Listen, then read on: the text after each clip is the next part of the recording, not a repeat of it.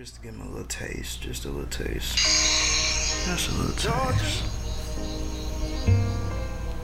Georgia. Just a little taste. Do you edit that in or do they actually edit from there? I edit it. They don't date, no. But still, that would not, nah. I was like, that don't make sense. I'm not that good.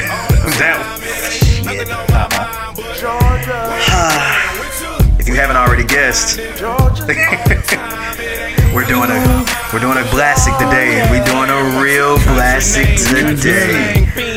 Oh, iconic. Oh, boy. It's so funny watching this movie now that I'm older. It's such a fucking hilarious movie, dog. What you're not gonna do is you're not gonna come in here and talk shit about ATL. Listen, I might come in here and shit on ATL today. Who knows? Blastics can be good and bad as well. That's also important to know, people. That's very important to know. I can't wait to hear this. I can't wait. But yeah, I'll go ahead and intro, man. Listen, welcome to the next episode. The next installment. The second installment of Blastic. There we are. Oh my God, we are back. I hope y'all liked that Love Jones episode. I really hope y'all enjoyed that because we tried to put our foot in that. Please know it takes a lot of time to do that. It's not just the nice shit that y'all see. It took a lot of work. It took a lot of effort. It took a lot of editing, but I'm so thankful. I love doing this shit. I promise you I do. And I hope that y'all just received it. Right, man. What do you think about the first episode? I thought it was great, man. I really had fun doing it. I mean, it was something new, but I had fun doing it, and I hope they enjoyed it like I enjoyed making it. So, yeah. So, yes, Blastic with your boy Louis B. And your boy K-Rob. Oh, man, ATL. That's the movie we doing today, y'all. Yes, sir. ATL. ATL. Listen, as far as Blastics go, I think it is, it's one of them ones that we got to get to. It's definitely one of them ones, especially being from here. You can't film everything that you do in Atlanta, be from Atlanta, and not do ATL. Mm-hmm. It was one of the movies that we was happy as hell when we found out they was filming it, happy as hell when they put it out, and you know what I'm saying? It's a sense of pride that come with the movie either way. So I remember being at Cascade and them saying, next week we're going to be closed for a shooting of a movie. Come to find out it was that. Mm-hmm. This may be the last classic movie we had, to be honest. I can't think of another classic movie that's in recent years like that, to be honest. Really? Yeah. Think about it. Like, what? We ain't gonna go that far because that's a whole nother conversation. What you was about to say? I can't think of another movie that we would consider a classic in recent years. All right, so that is a conversation that we probably will have for another day because shit. I mean, I'm sure some in there. It's definitely been some classics since 06, but I really have to go and think about it. Right. Listen, Kev, you want to go ahead and get a Black Facts? Yeah, so I'm going to go ahead and get a Black Facts for ATL. Yeah, man, we're going to go off. We're going to start off ATL, let's see. Here we go. Give me a second, people. I should have had this ready. Actually, matter of fact, before you do that, I'm going to go ahead and find this damn, I'm going to find this article. Roger and Ebert, if y'all don't know them, they are like the famous, you gotta be like 15 if you don't know who they are. Yeah, they're like the famous movie reviewers. So I have an excerpt from when they reviewed the movie back in 06 when it dropped. The headline is Roller Boys. And they gave it a 3 stars out of 5. So not bad for white people. Not bad for the white guys. Listen to this, guys. Since their parents died in a car crash, Rashad and Anton have been living with their Uncle George, or maybe he's been living with them since it was their parents' house. Rashad is 17, a high school senior working part-time to save money for his kid brother to make it out of here, out of their poor black neighborhood in Atlanta. Anton, known as Ant, sees a faster route, standing on a corner selling drugs for a local dealer. But no! ATL isn't just a drug movie, and it doesn't send its characters on a harrowing journey into danger.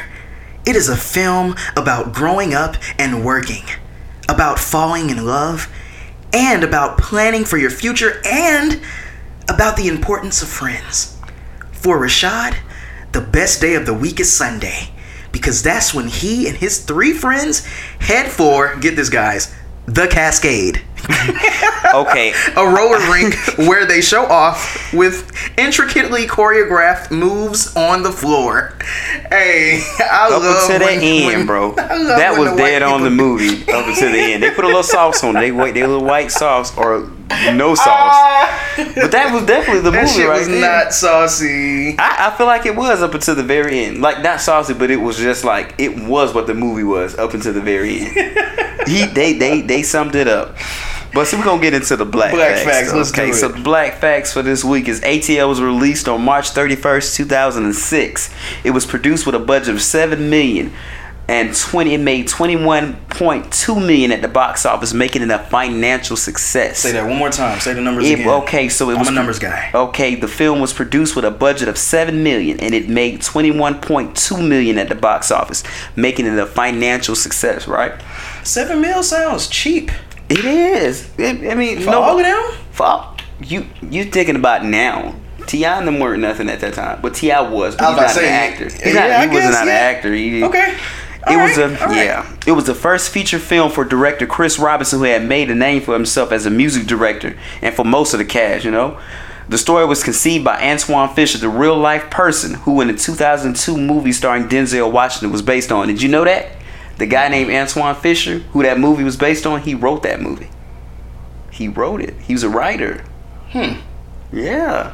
See, that's them black facts I be bringing, man. And the movie is also loosely based on the lives of film producer and music producer Dallas Austin and T-Boz from TLC. Now, I do know that part. Right. And they'll continue to let us know that. Oh, yeah. They'll never stop. So the production title of the movie when it was filmed was Jelly Bean. Jelly Bean was another famous skating ring in the early 70s and 80s. Okay, gotcha. So that's why he's there. My face was definitely fucked up for just a second, then I thought about it. I said, okay. Yeah. All right. I think he even mentions that his brother's hard on the outside and soft like a jelly bean. I think that's where they came in. Yeah, okay. So that was a good one. Before ATL, T.I. auditioned for one other movie. Can you guess what it was? Before ATL, he auditioned for another movie. What was it? Just think about it. It's along the same lines of ATL. Don't say Hustle and Flow. Nah. What was it? Drumline. T.I. auditioned for Drumline? Yeah, the same producer, same people producing, Dallas Austin. Yuck. What do you mean? It's legit. I didn't say Nick Cannon. I didn't say Nick Cannon's part. I don't know. They didn't say what. Okay. All right. Okay. I was going to say, that's important. Okay, no. They didn't specifically say what. Okay. I'm about to wrap the black facts up. Okay.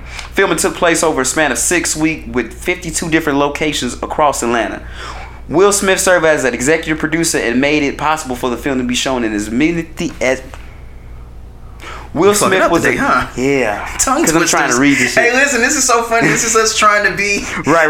Let me just. This is me. Okay, so fuck. I'm just gonna go off. Blastic is hilarious because I think this is our time to let loose. Okay, fuck it. I'm just gonna go. I'm not gonna read Blastic, anymore. It's important for y'all to understand that under the What's in My Bag umbrella. If you're a fan of that podcast. You know that it's very unstructured, and that I think that's what made it that. I hope he edits this shit. Huh? I hope you edit this shit. I'm not editing this. Oh, no. This is great. I got two more after that, then I'm done. I'm not even going to read it. We really are just like, we're trying. I think we're thinking too hard on this. Right. And we're just oh, my God, this has to be like the best, most structured show, when in reality... It doesn't have to be that way. We are... two niggas that have done this before. Right. We love doing this.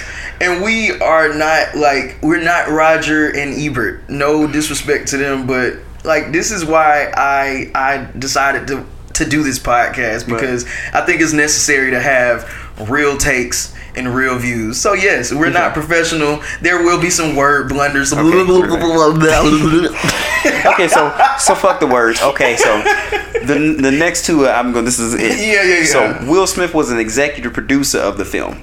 Will Smith came in because originally the people that made the movie wanted to be a kind of a limited release, meaning it would not have made that much money. But Will Smith said, hey, I'm produce this movie and I want it as many movie theaters as possible. That's how I made the money it made. Is that over? Is it called Overbrook?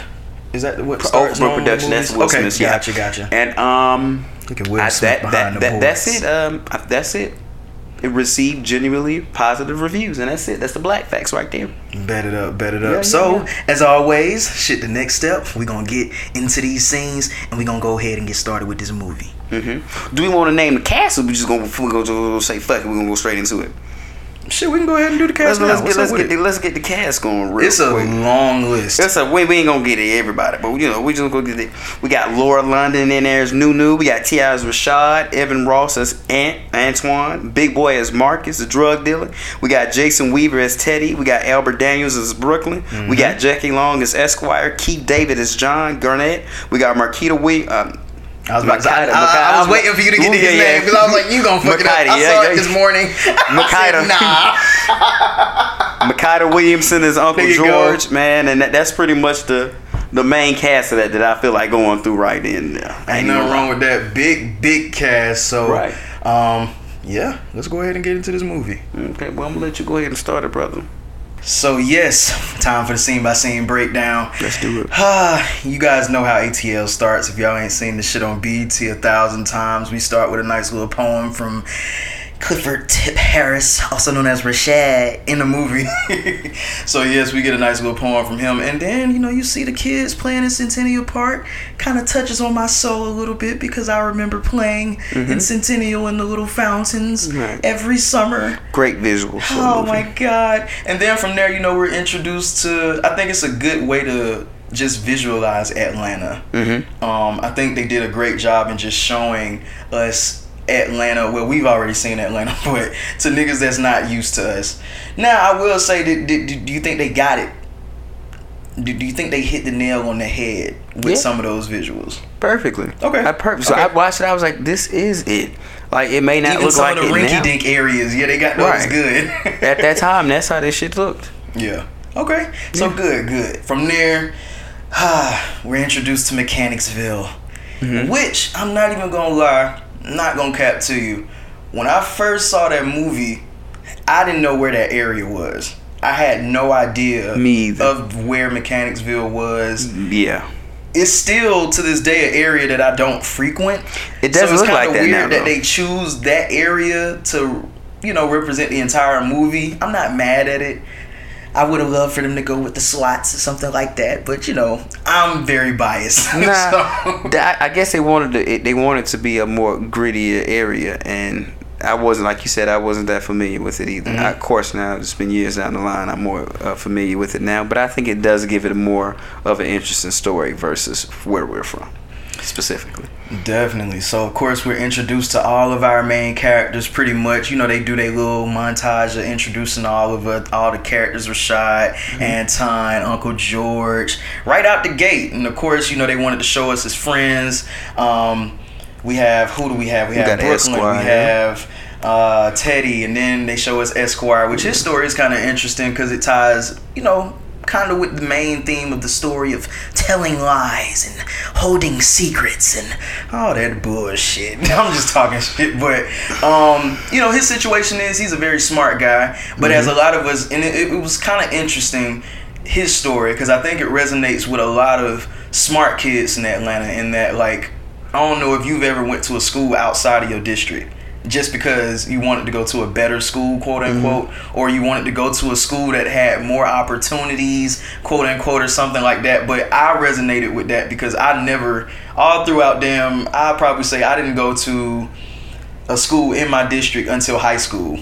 Outside of that, thank you, Granddad. I was using his address to go to all the Fulton County schools because that's where I wanted to be at. I felt like those schools were better. That's where I wanted to go. So, He's good in school, smart as hell. He going to like an Ivy League school way out of his district, and he needs like a letter of recommendation so that he can go to college because he wants to get into a good school. So I think his story is pretty important in this whole thing. So they pretty much tell us that it's their last weeks of high school. I think they said they got like 5 weeks left. Oh my God, we all know what it's feeling. At least like. Rashad does, not Ant.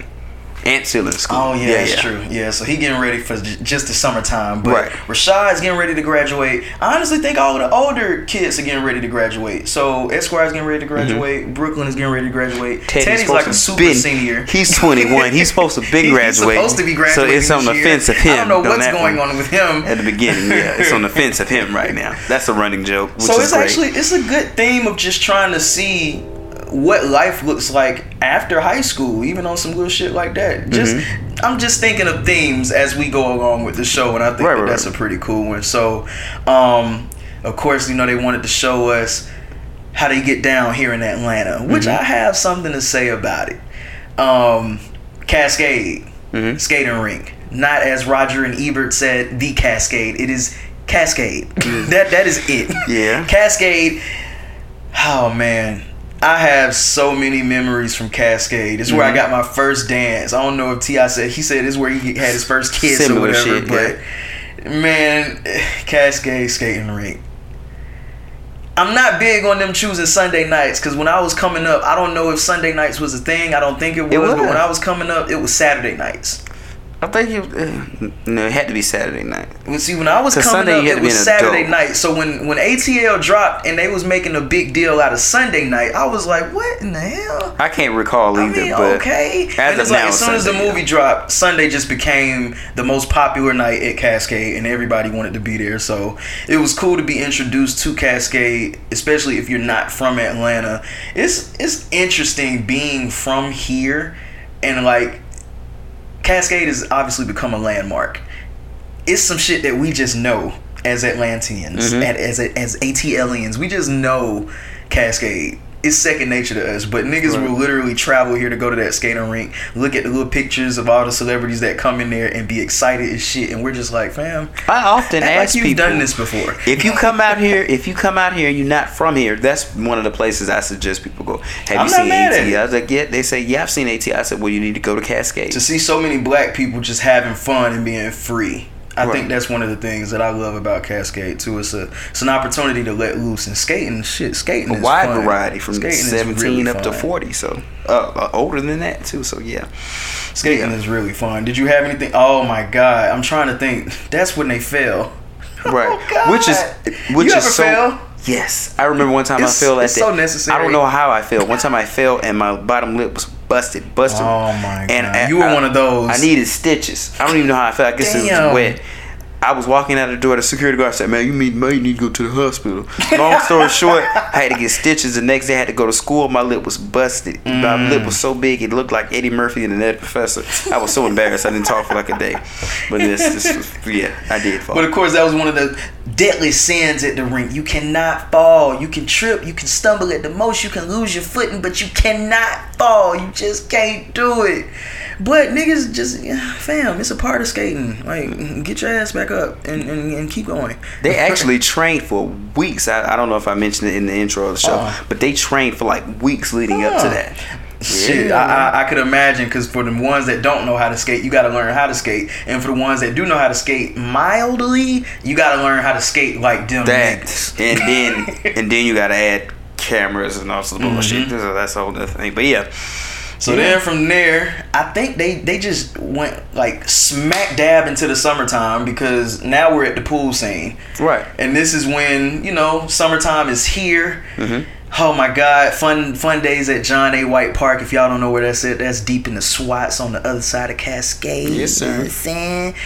Oh my God, I've had so many good days there. A lot of this podcast is going to be me just saying I've had good days at these places. Ain't nothing wrong with that. Which is fucking awesome. But the pool scene, we're not introduced, because we already met Nunu. They already showed us Nunu, but now we're, they letting us know it's a party going on, which I think is cool, because I'm looking at, we go past that.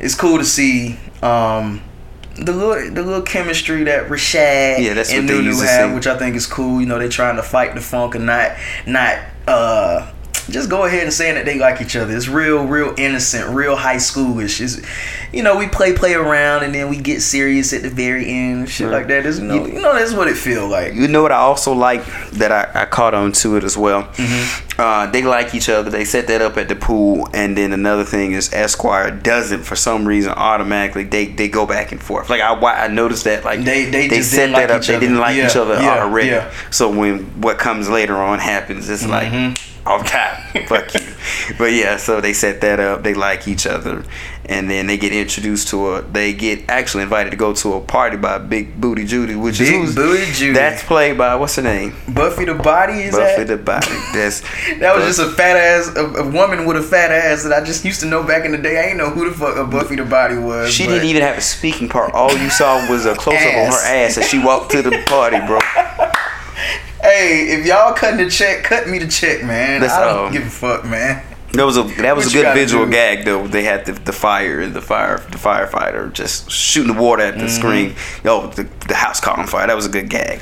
But then, you know, still being at that pool scene, we are introduced to another main storyline. We are introduced to Antwone trying to find some ways to make some money out here during the summer, trying to find something to do with his time. He sees one of his old friends that he noticed wasn't at school no more, and he asking him how you getting this money. He say, nigga, we making money, you know what I'm saying? That's what we doing. And then we kind of, you know, that's kind of like the backdrop for what's to come. Let me see what is next. Shit.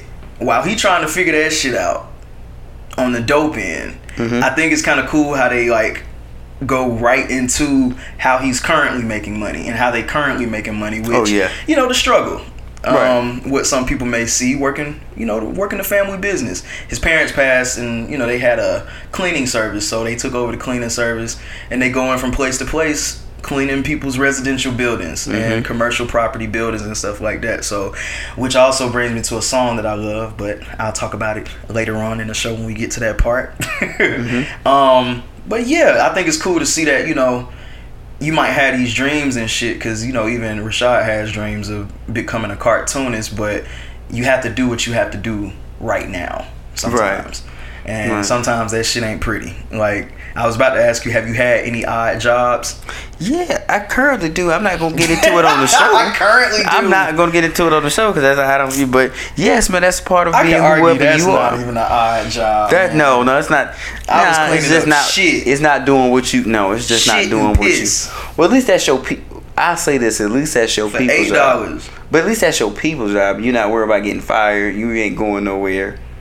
You can pretty much make your own, I guess. But I think the whole odd job thing, that the Swan cleaning service, it did introduce, now I got older, there was a subplot, well, at least there was a scene that's coming up later where you can kind of see that Uncle George doesn't really fuck with it either. He doesn't really want to be there either. That hit harder this time I watched it. Uncle George don't want to be there. I think he's a person that has just been thrown into this situation because of the death of their parents. That hit hard. And that's often a hard situation when you. I didn't ask for these kids. Like, I'm trying to live my own life and do my own thing, but y'all holding me back, honestly. I don't want to do this. This is what I have to do because I have to put food on the table right now. And not only that, I got to feed two more mouths until y'all leave. So it's tough, man. It's tough. From there, we actually do get into the damn house party. So the house party is actually the next scene, which I think is a pretty cool scene. Great scene. It made me like Must Be Nice by Life Jennings, because I really didn't like that song when it first dropped. Sorry, guys. I love these songs now, but back when they dropped and they was playing them heavy rotation on the radio, I hated these songs, man. I think this movie actually introduced me to what's the name of the song? Let Me Know, the song that Aaliyah sung. Oh my God. From the other song. That and was really the first time I heard it, bro. Isley Brothers. Yeah, we'll get into that. We'll get into that. But oh my God! So we at the house party. Mm-hmm. House parties are house parties, man. House parties are always a great fucking time. Until they're not. And niggas want to start hating. Or bitches want to start hating. In this case, it's the bitches. That's a good problem to have, though. And she was fun. I take that problem over not having none at all. I take that problem. Shorty came over there because I just started talking to Nunu for a hot second. We ain't no couple. We ain't for real. Like, all you know, I could have just been talking to a friend. Mm-hmm. And the thing that was funny in the scene is that, like, they show her looking stank with niggas hounding over her, which is the craziest thing ever. That's a visual. Great, that's what I'm saying. Great visual, though. To show that niggas is still on her shit, but she looking at this. She looking at this situation, and she's just like, "All right, what's going on over here?" Right. That's this way he delivers one of my favorite lines. Hey man, chill out, bro. That's one of my favorite. Hey man, watch it. Hey man, watch it. I say that shit all the time, but the delivery of that line is so crisp, boy.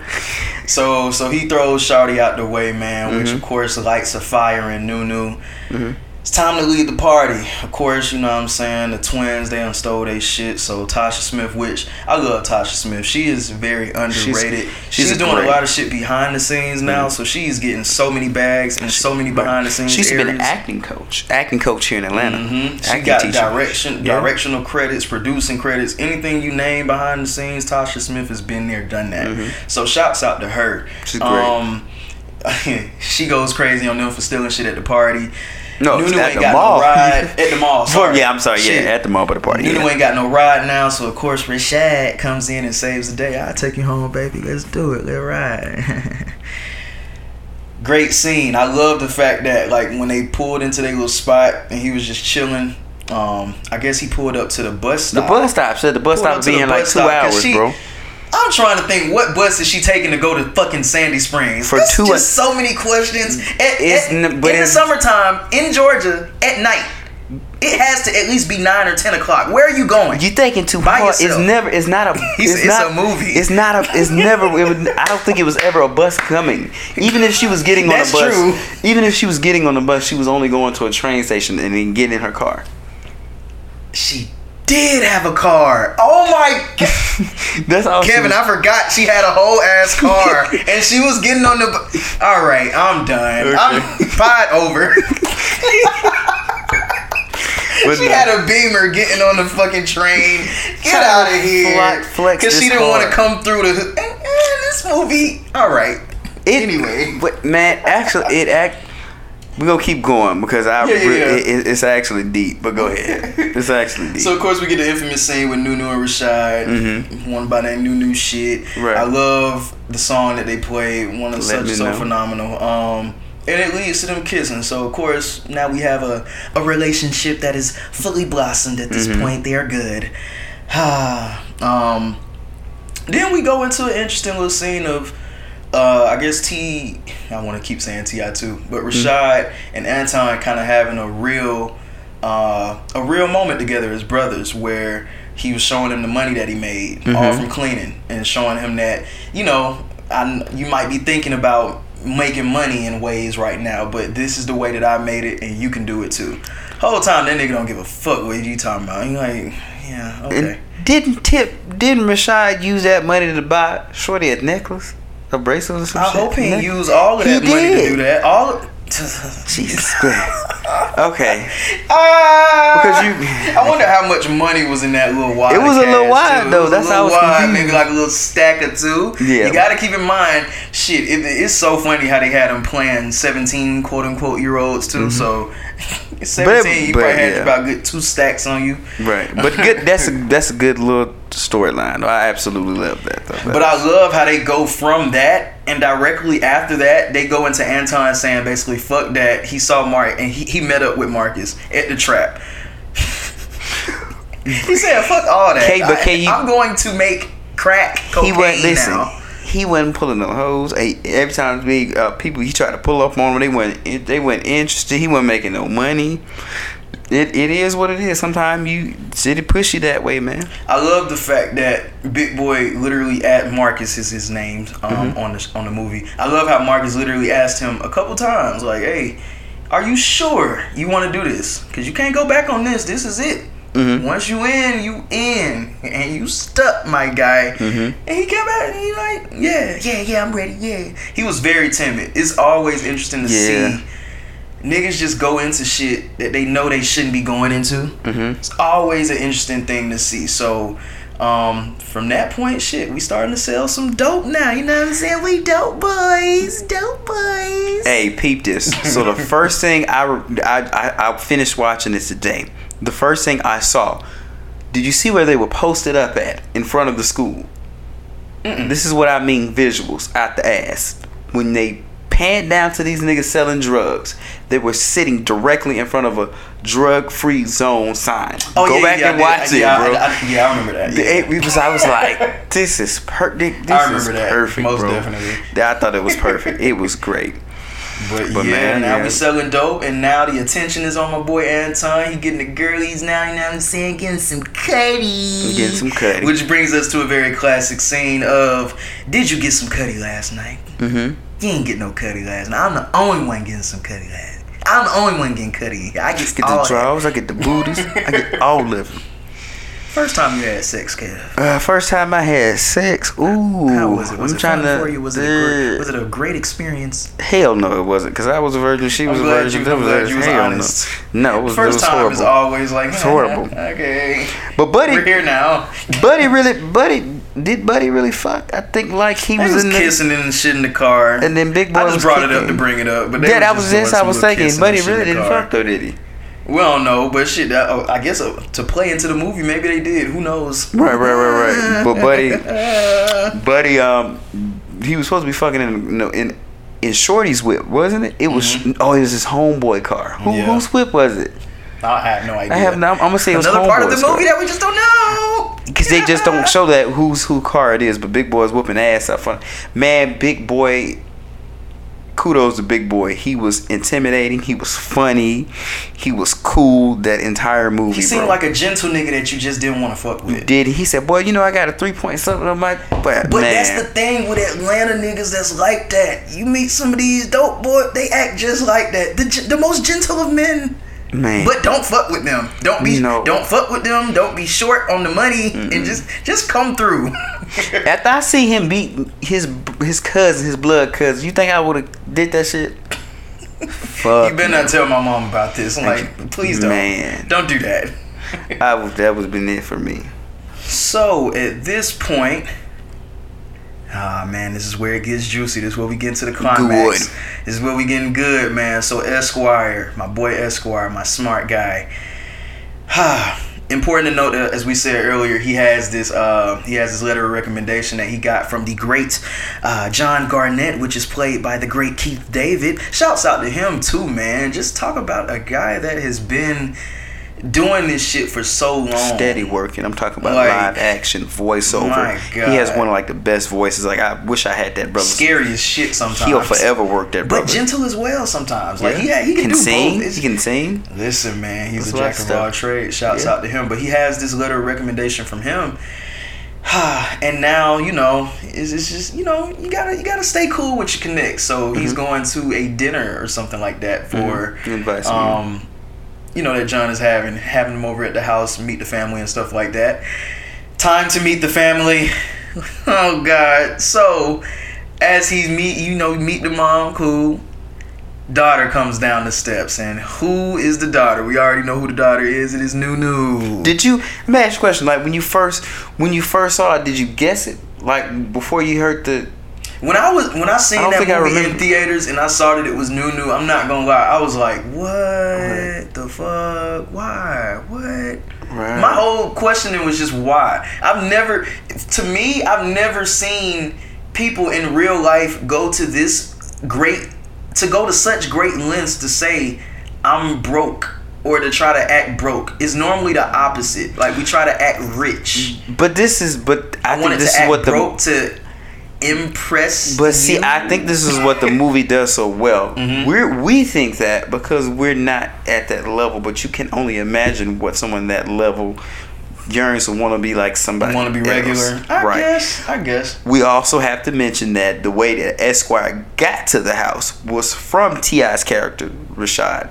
Right? So much movie shit that's just crazy. Like he pulled up to a very nice house, but I mean he's still oblivious at this point. So he don't know. You know, God bless his heart. He has no reason to know at this point. She's been hiding extremely well, and I don't know how she does it. It's movie shit because no one knows. Not even the two chicks that she hangs out with, Star and Vita. We didn't mention them, but they're great. But in my thing, it is so funny how they just ask certain questions. Like, we're introduced to Nunu at the beginning, right? And Rashad says, "Hey, bro, what school does she go to? I only see her around when we kicking it." Like, where does she attend school? How is she over here in this neighborhood doing all the shit we do? Where does she live? We don't know anything about her. I mean, do we know where every bad bitch stay at? Yeah. No, we don't. Or at least in what district? We know something. And then it's so funny because y'all didn't ask questions back in the day. Like, we just really was in this whole relationship. They weren't in no relationship at this point. Anyway, man. Nah, man. So they finally, Esquire finally finds out who Nunu really is, mm-hmm. which is Aaron.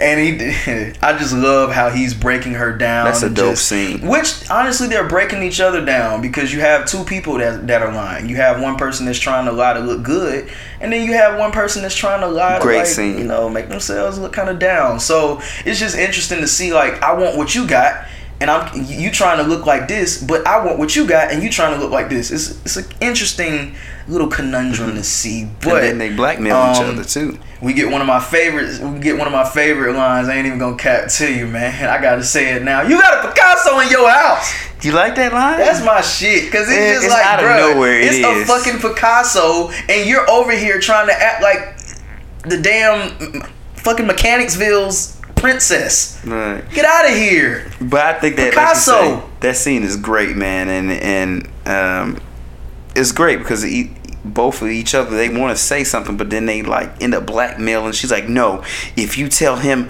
I'm gonna tell my dad." Mm-hmm. He's like, "Oh shit, okay, I can't say anything." But like, now you have two people playing against one nigga who's just oblivious to everything. Now that we talking through this, I used to look at this shit and just laugh, but now I'm kind of like, you know what, man? Rashad kind of went through a lot, and to a certain extent, it's something to sit and think about. Because at first I was like, why would you care if Shorty was rich? But then you got to think, his people passed, his brother's going through some bullshit, and this is the person who I'm supposed to be kicking shit with, and I'm supposed to be confiding in or whatever. So I'm supposed to be talking to, confiding in, and you lying to me about what? Nothing. Like, just tell me where you're from. Not only that. I can find out how to get you. Like, you have a ride home. Not only that, but I'm struggling, and you're hiding that you're not struggling. So you're lying to me because I'm struggling, and then you're. See, yeah, it makes it almost seem like, some bullshit. Yeah. So I kind of get it. At first I didn't, but now I get it. Yeah. So of course shit gets worse before it gets better every time. Mm-hmm. Now it's time for Ant to get arrested. You know, small little young dope boys ain't that smart. So he get caught slipping. He get arrested. It's time to get him out. Once you get him out, you know what I'm saying, dope boy gotta get you out. You know what I'm saying, it's a part of the business. But of course, since you out, now you owe me a little bit more, because we gotta make up for that. I think it's a beautiful scene to see Rashad pull up and just to see Marcus just not care. He's just he's in front of their house, like talking shit. You know what I'm saying? I did what I did. Oh shit, little big brother behind us. Right, and he comes just talking shit. 5, 4, 3, 2. But that was a great fucking scene, and then you go next into just like a real coming to heart moment from Uncle George of like, this scene hit hard too. This really time. Need this money. Right. Like, I know you feeling how you feeling, but we really need this shit, and it might not be such a bad idea. How do you feel about shit like that? Have you ever been in a situation where? Well, no, I've never been in that situation. They might be talking a little too much, right. So I'll shut up now. I've never been in that situation, but this scene was a scene that hit kind of hard too, because like you said, you used to go straight into the scene. I've seen niggas fight their brothers or cousins and shit like that. That's a real thing. That nigga was fighting air. Right. They was on it. And they actually said Evan's Ross' mother, Diana Ross, was there while it was filming that, and she was like being overprotective, like, "Dude, you hit my son," and other shit. Oh my god! But yeah, there was no behind here. But no, that was real. And then I always think it's real dope. He said, "Oh, dumbass had been arrested for selling weed," and he said, "Man, you better get in your room," like he said. And then when she goes in there, he's like, "Hey man, grown folks. I mean, it might we be. We can use a few dollars. we can really use this. And this could help. It's crazy because at first you like, oh fuck you, but then it's like, hey, man, they are struggling. So that's kind of that scene hit a little harder for me now than before. So I mean, that's a dope scene. You see T.I. going through it. Cause at this point now he now it's time for him to damn figure out. Cause shit, it's time to figure out who Nunu really is. Mr. Garnett come through Cascade. He come through Cascade heavy, and this is right. The scene before that is so funny because the scene before that was them at Cascade and he was talking about being lied to, and it was just I'm just like, damn man, you don't even know what's coming for you. Right. I gotta give it to her though. She attempted to tell him what happened, but he was so stressed out. He was like, whatever it is, if it's bad. Yeah. So it was always, he was trying to. Niggas don't ever mean that. Like, say what you need to say so yeah, you get I agree. This shit over with. Yeah, you need to go ahead and say that because that could have all been avoided. And then, see, me, I'm just the type of nigga where if you say that, if I say that and you don't say anything, obviously what you have to say is bad. Me, I'm such an inquisitive person. I want to know, okay, damn. You ain't say nothing. So what's wrong? I know right. I didn't want to know, but now I know something is right. wrong. I wish you could have said something so I could have known shit was right. But now we find out who Nunu really is, and I think it's really now Rashad is confused because now he starts to think. You know what I'm saying? Now I'm chilling with my homeboys. We starting to have casual conversation, and it's just starting to dawn on me that hey, I just dropped you off at that damn nigga house in that car that she just pulled up with looks awfully fucking familiar, man. Esquire, are you a piece of shit friend? How long have you known this? But he told he said not too long, or, you know. But you can tell in the scene that he really felt bad, but he couldn't say anything about it. But yeah, man. Do you feel like T.I. overreacted with his friends? Because he delivered another line, which it was so cool for me to see this. This is just giving some random tangent background. This was probably the first film that I noticed in my life coming up that was PG-13, and I heard them use the F word. It was PG-13 would only let you use it one time, but it was very sparingly that you can use it. You wouldn't hear that fuck. Shit. When he say fuck, he was like, "And the rest of y'all, nigga, man, get the fuck off my porch." Yeah, you get like one. You get one, but yeah. That was the first time that I had heard it in a PG-13 movie, and I went crazy. I said, "He said what?" Yeah, he did. Yeah, I want to kick it with you. I want to skate with you. But yes, I do believe to go back. I do believe he overreacted to an extent because he literally said, "I didn't know this whole time." So he was getting ready to explain himself. Oh, and also we have to. I think we skipped over it, and this is kind of important too. But they're also getting ready for what was it? Skate Wars? Skate Wars. Yeah, so that's a whole nother thing. Some shit we don't have here. Right. I mean, I'm pretty sure they got something. It was no shit that we were doing. But they was getting ready for an event called Skate Wars, too. So that was also when they played, too. They was getting ready to do a shit. But looks like they not going to do the shit no more now since the team breaking up. Niggas, the team breaking up. So, of course, as shit continues to get worse. Listen, man, Ant is just not set out to be a dope boy. Like, I got you out of jail, but you ain't selling my shit. You ain't making up my ends. You ain't making them ends meet. I'm getting tired of you. You disposable. I'm ready to end your shit. He said he been dodging for like 2 weeks. Hey, listen, it's time for Buddy to get seen about. So, right.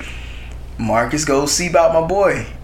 That nigga had some chocolate. I've never seen a nigga outside the corner store drinking chocolate milk. Not a carton of chocolate milk. I haven't. I don't even know the last time I've seen a carton of milk. Had to be like grade school. You know what? I went back and when I watched the movie, bro, it was like a flashback. The carton of milk. They were reading a newspaper. Oh damn! He used a phone. What do you call that phone? A pay phone. It was so much God, in there that worked. That reminds you what time. I wonder. And it was just 06. But 06 is now long ago. It's so funny. We got the nice Blu-ray shits, but if you look at, I have a regular DVD which I should have brought. You look at the regular DVD and you just look at how far technology has come. You're like, damn. You know what I'm thinking? 4K now? Is different. You know what I'm thinking now? As I speak, as I talk about it, I wonder if the movie took place in 2000. Because now that I think about it, there was nothing that said that the movie itself took place. I'm trying to think. I'm sure maybe it had to be like early 2000s. Mm-hmm. But I mean, if they was keeping up with the music, then it was pretty recent. It was. Oh, I'm tripping. I'm sure it was just, you know, yeah, I forget. Just I keeping said up that. With the music. You're right. The music was 2000 in that regular time period. But they were listening to it. Yeah. Shit, Marcus Go See by my boy Ant. That's one of my favorite things. It's time. You done hit me in my face with some goddamn money. No. Wait. Before that, hold on, Carlos. Where the fuck you going, boy? He take. Did you see how he fell, bro? When he turned that corner, dropped that milk, then flipped, then he turned. I was like, all right, now I'm not usually a nigga that nitpick shit, but the way he fell, mm-hmm. And the way he got up, he was able to get up and be face forward to Big Boy. And just going back to how intimidating Big Boy's character was, really like you said earlier, when he grabbed that gun, I said, "Oh shit, I see it." And it's so funny because Big Boy can't be no taller than 5'6". None of them niggas tip. Nobody's tall. Nobody's that tall, bro. But I did feel like it was kind of, they forced the gun situation. I feel like Big Boy could have fought. I feel like they forced the gun. Fight. Well, I don't know. He was niggas fighting. Don't get fought though. Niggas die. Yeah. Depending on what he was selling, if it wasn't just no weed, niggas die. I don't think it was gonna kill him. You think he was gonna kill him? He was only gonna scare him. He shot his ass though. He shot him. After he got his ass whooped by his brother. Yeah, he shot his ass though. Yeah. Marcus shot him, so pretty much now we're at the end of the movie, you know what I'm saying? Now we're at the reconciliation moments of trying to figure out where everybody's life is gonna go. We get a nice infamous poem by who is that, Big Rube? Big Rube, yes, who does so many poems from Outkast music, if you're familiar with their catalog. Yeah, man. Phenomenal legend in his own right. So we get a poem by him, and you just see everybody, I guess, trying to, you know, figure out what to do with what's happened. Mm-hmm. Of course, Rashad and Nunu, you know, they reconcile their differences at that point. You know, it's. I think sometimes you have to have moments in your life that topple over the bullshit that's going on. Like sometimes there can be something more important that'll just have you looking at your current situation like, you know what, alright, let's just nip this in the bud. Like, so you saying my brother just got shot. So you saying the brother had to get shot? I think it made it easier for them to reconcile. No, I'm being funny. I think it definitely made it easier for them to reconcile. Because if it was for that, if he didn't get shot, I think they would still not be talking. But since he got shot, I gotta go check up on Rashad to see how his brother is. Mm-hmm. And you know, you can get some shit in a place of vulnerability. So they end the movie just showing, it's a good little montage of just showing everybody living out their dreams in a sense. Everybody's either getting new jobs or starting new careers. I know Rashad ended up being a cartoonist for the newspaper like he wanted to do. Uncle George, like he got him a little something, settled down, and started school again like he on the straight and narrow, stopped selling dope. Yeah. Nunu, Rashad, they back together, they good. She went to school. Spelman. She went to Spelman because you remember originally she wanted to go to Britain. Which ain't far. Right. Spelman ain't far. Esquire, he went to Britain, right? Esquire went to Britain. He wanted to go to Britain. Mm-hmm. He went to Britain. He got into school. He kept that recommendation letter and everything. Well, no, good. He didn't. Remember, because actually he gave it back. You remember he actually gave it. But they said at the end that it was like mysterious. Yes, so he gave it back. Yeah, he gave that shit back. He said, "You know what? You got it." Because he confronted Buddy. He was just like, "Hey, man." One thing to close out the movie that I did love, just the scene of, and it kind of. I thought about it this morning. I was like, it kind of felt like a, this is the end of my childish shit part, where you could kind of see, you know, everything, like all the lights was cutting off, like in the skating rink. That was dope. He left his skates in the skating rink. Just, I think that was a good visual just to show us that, hey, to me, I could be reading too far into it, but for me, I looked at it and I was like, okay, I think for me, it looks like he's putting the childish things away. And now, you know, we're getting ready to go into real life, which is what his character was getting ready to do, which, you know, would lead me into my question. We all want it, but would you like to see an ATL 2? I would like to see some continuation of something, because I'm always interested in seeing continuation of something. Yeah. But, I mean, them niggas, they can't be skating.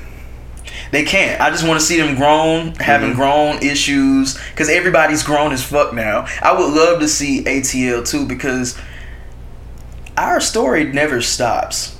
Life never. That's why when people always. Our story never stops, and they made a good. They made a good movie about just everyday life here. So. Hmm. They can be older. That's why I always when people say, "Well, where's the sequel to this?"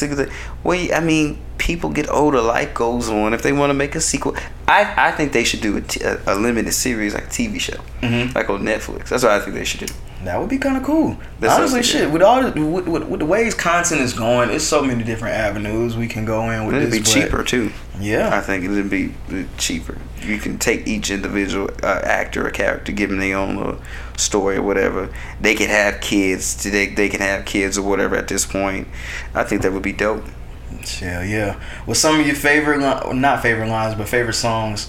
Because, listen, ATL was interesting in that he did some different shit in being an artist. In T.I. being an artist, he was able to put out a soundtrack for the movie and also put out an album that simultaneously is kind of known as the official soundtrack for the movie, even though it's not. It ain't two, King. But two of the songs played in the motherfucker. You know what I'm saying? It was great. But that's wild.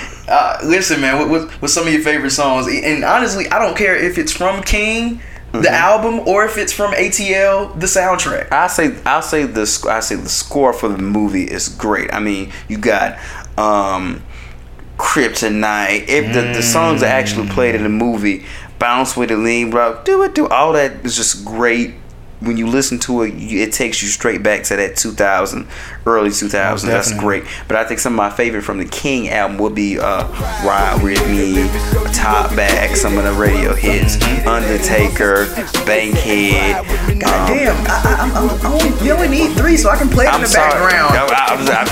I didn't think he was going to say Undertaker or Bankhead. Undertaker, Bankhead, that's just one of them deep cuts that people, that's not in the movie. It's just Young Dro with us all. But that's my favorite. And I like that you gave the ones from King, because I'll go with the ones that was, I would say, maybe on the soundtrack, played in the movie. I'll go with and I just had it and I just lost it. Matter of fact, the one that's on King, I'll go with What You Know. Only because I hated that song when it dropped, because it was played. You hate a lot of shit, though. Because they overplayed it as a single, yeah. And it was the first time of us hearing T.I. like singing. It was very pop. It was very commercial. So I wasn't used to that, and I didn't know how to take that from T.I. Interesting. So when I actually hear it now coming in for the credits when the movie is over, A1. I'm waiting for Ride With Me though. I like when Ride With Me. That's a perfect song, and I'm like, okay, this song is great. It's big. It's huge. Another song that I like that was in the movie, like we talked about earlier, At Your Best, Aaliyah. Mm-hmm. Yeah. Even though that's one of them songs that was so perfectly written by the Isley Brothers that I don't care which version I hear, if it's the Isley Brothers or Aaliyah, both of them are just really good and they're fire. I didn't know it was an Isley Brothers song, so like maybe a year or two ago. And you'll be a fan of both songs. You won't like one over the other. Both of them are perfect. Aaliyah just does a great job covering Isley Brothers songs too. Very interesting tidbit. Yeah. Other song that I like on there would have to be Need to Get Up, Get Out and Get Something. Mm-hmm. Don't let the days of your life pass by. I love anything Outkast, so I have to shout the niggas out every chance I get. I love Outkast. They had a lot of CeeLo playing too, man. CeeLo was that dude, because he makes that vibe. Yeah. All of the music that was in that movie kind of had like a singy type vibe, and mm-hmm. CeeLo is Atlanta. He is the culture. He is the fucking culture, man. Speaking of the culture, we also gotta point out all the cameos that was in this bad boy. We had a lot of ATL legends. Monica was in there. Bone Crusher was in there. Bone Crusher. We had Big Gip. Mm-hmm. Gip was in there. So many people. I forget Big Boy's homeboy. Big Boy homeboy. He's always hanging out with. He was one of the customers that was in the car that he was selling the weed to when he was doing like the.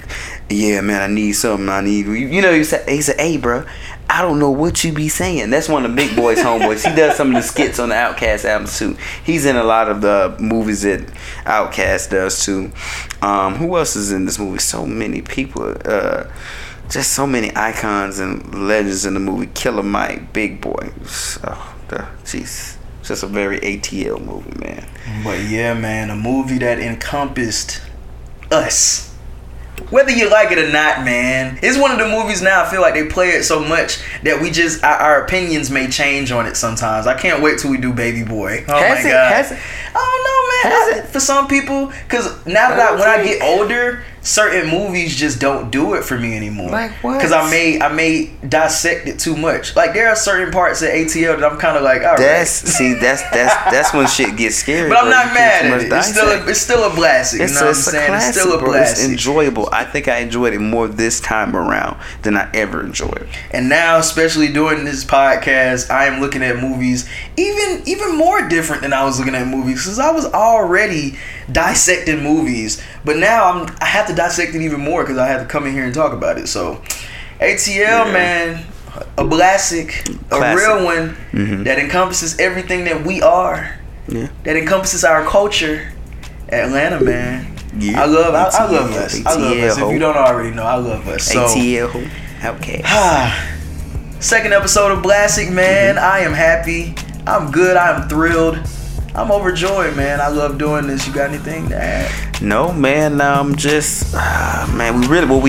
think what we should do is open it up to the people, man, and see, kind of ask them what kind of movies they want us to talk about, and if they got some, we need to do that, bro. I'm ready for it. We should do that, bro. Let us know, man. Email us. I can go ahead and say it. Email us at wimbstudios@gmail.com.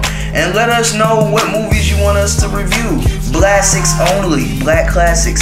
And this can be in film, movies, as well as television. So hit us up and let us know what you want to see reviewed, what you want to hear reviewed, and we'll get that done. So, second episode of Blastic ATL. Yeah, boy. I love doing this shit, man. What's in my bag? We gonna keep doing this. So we out of here. I'm ready to go. Bye. I can't see, and the show ain't me, it must be God. God, got something to tell you. I think about when I lost half of my leg. I think about the quick that left 40,000 dead.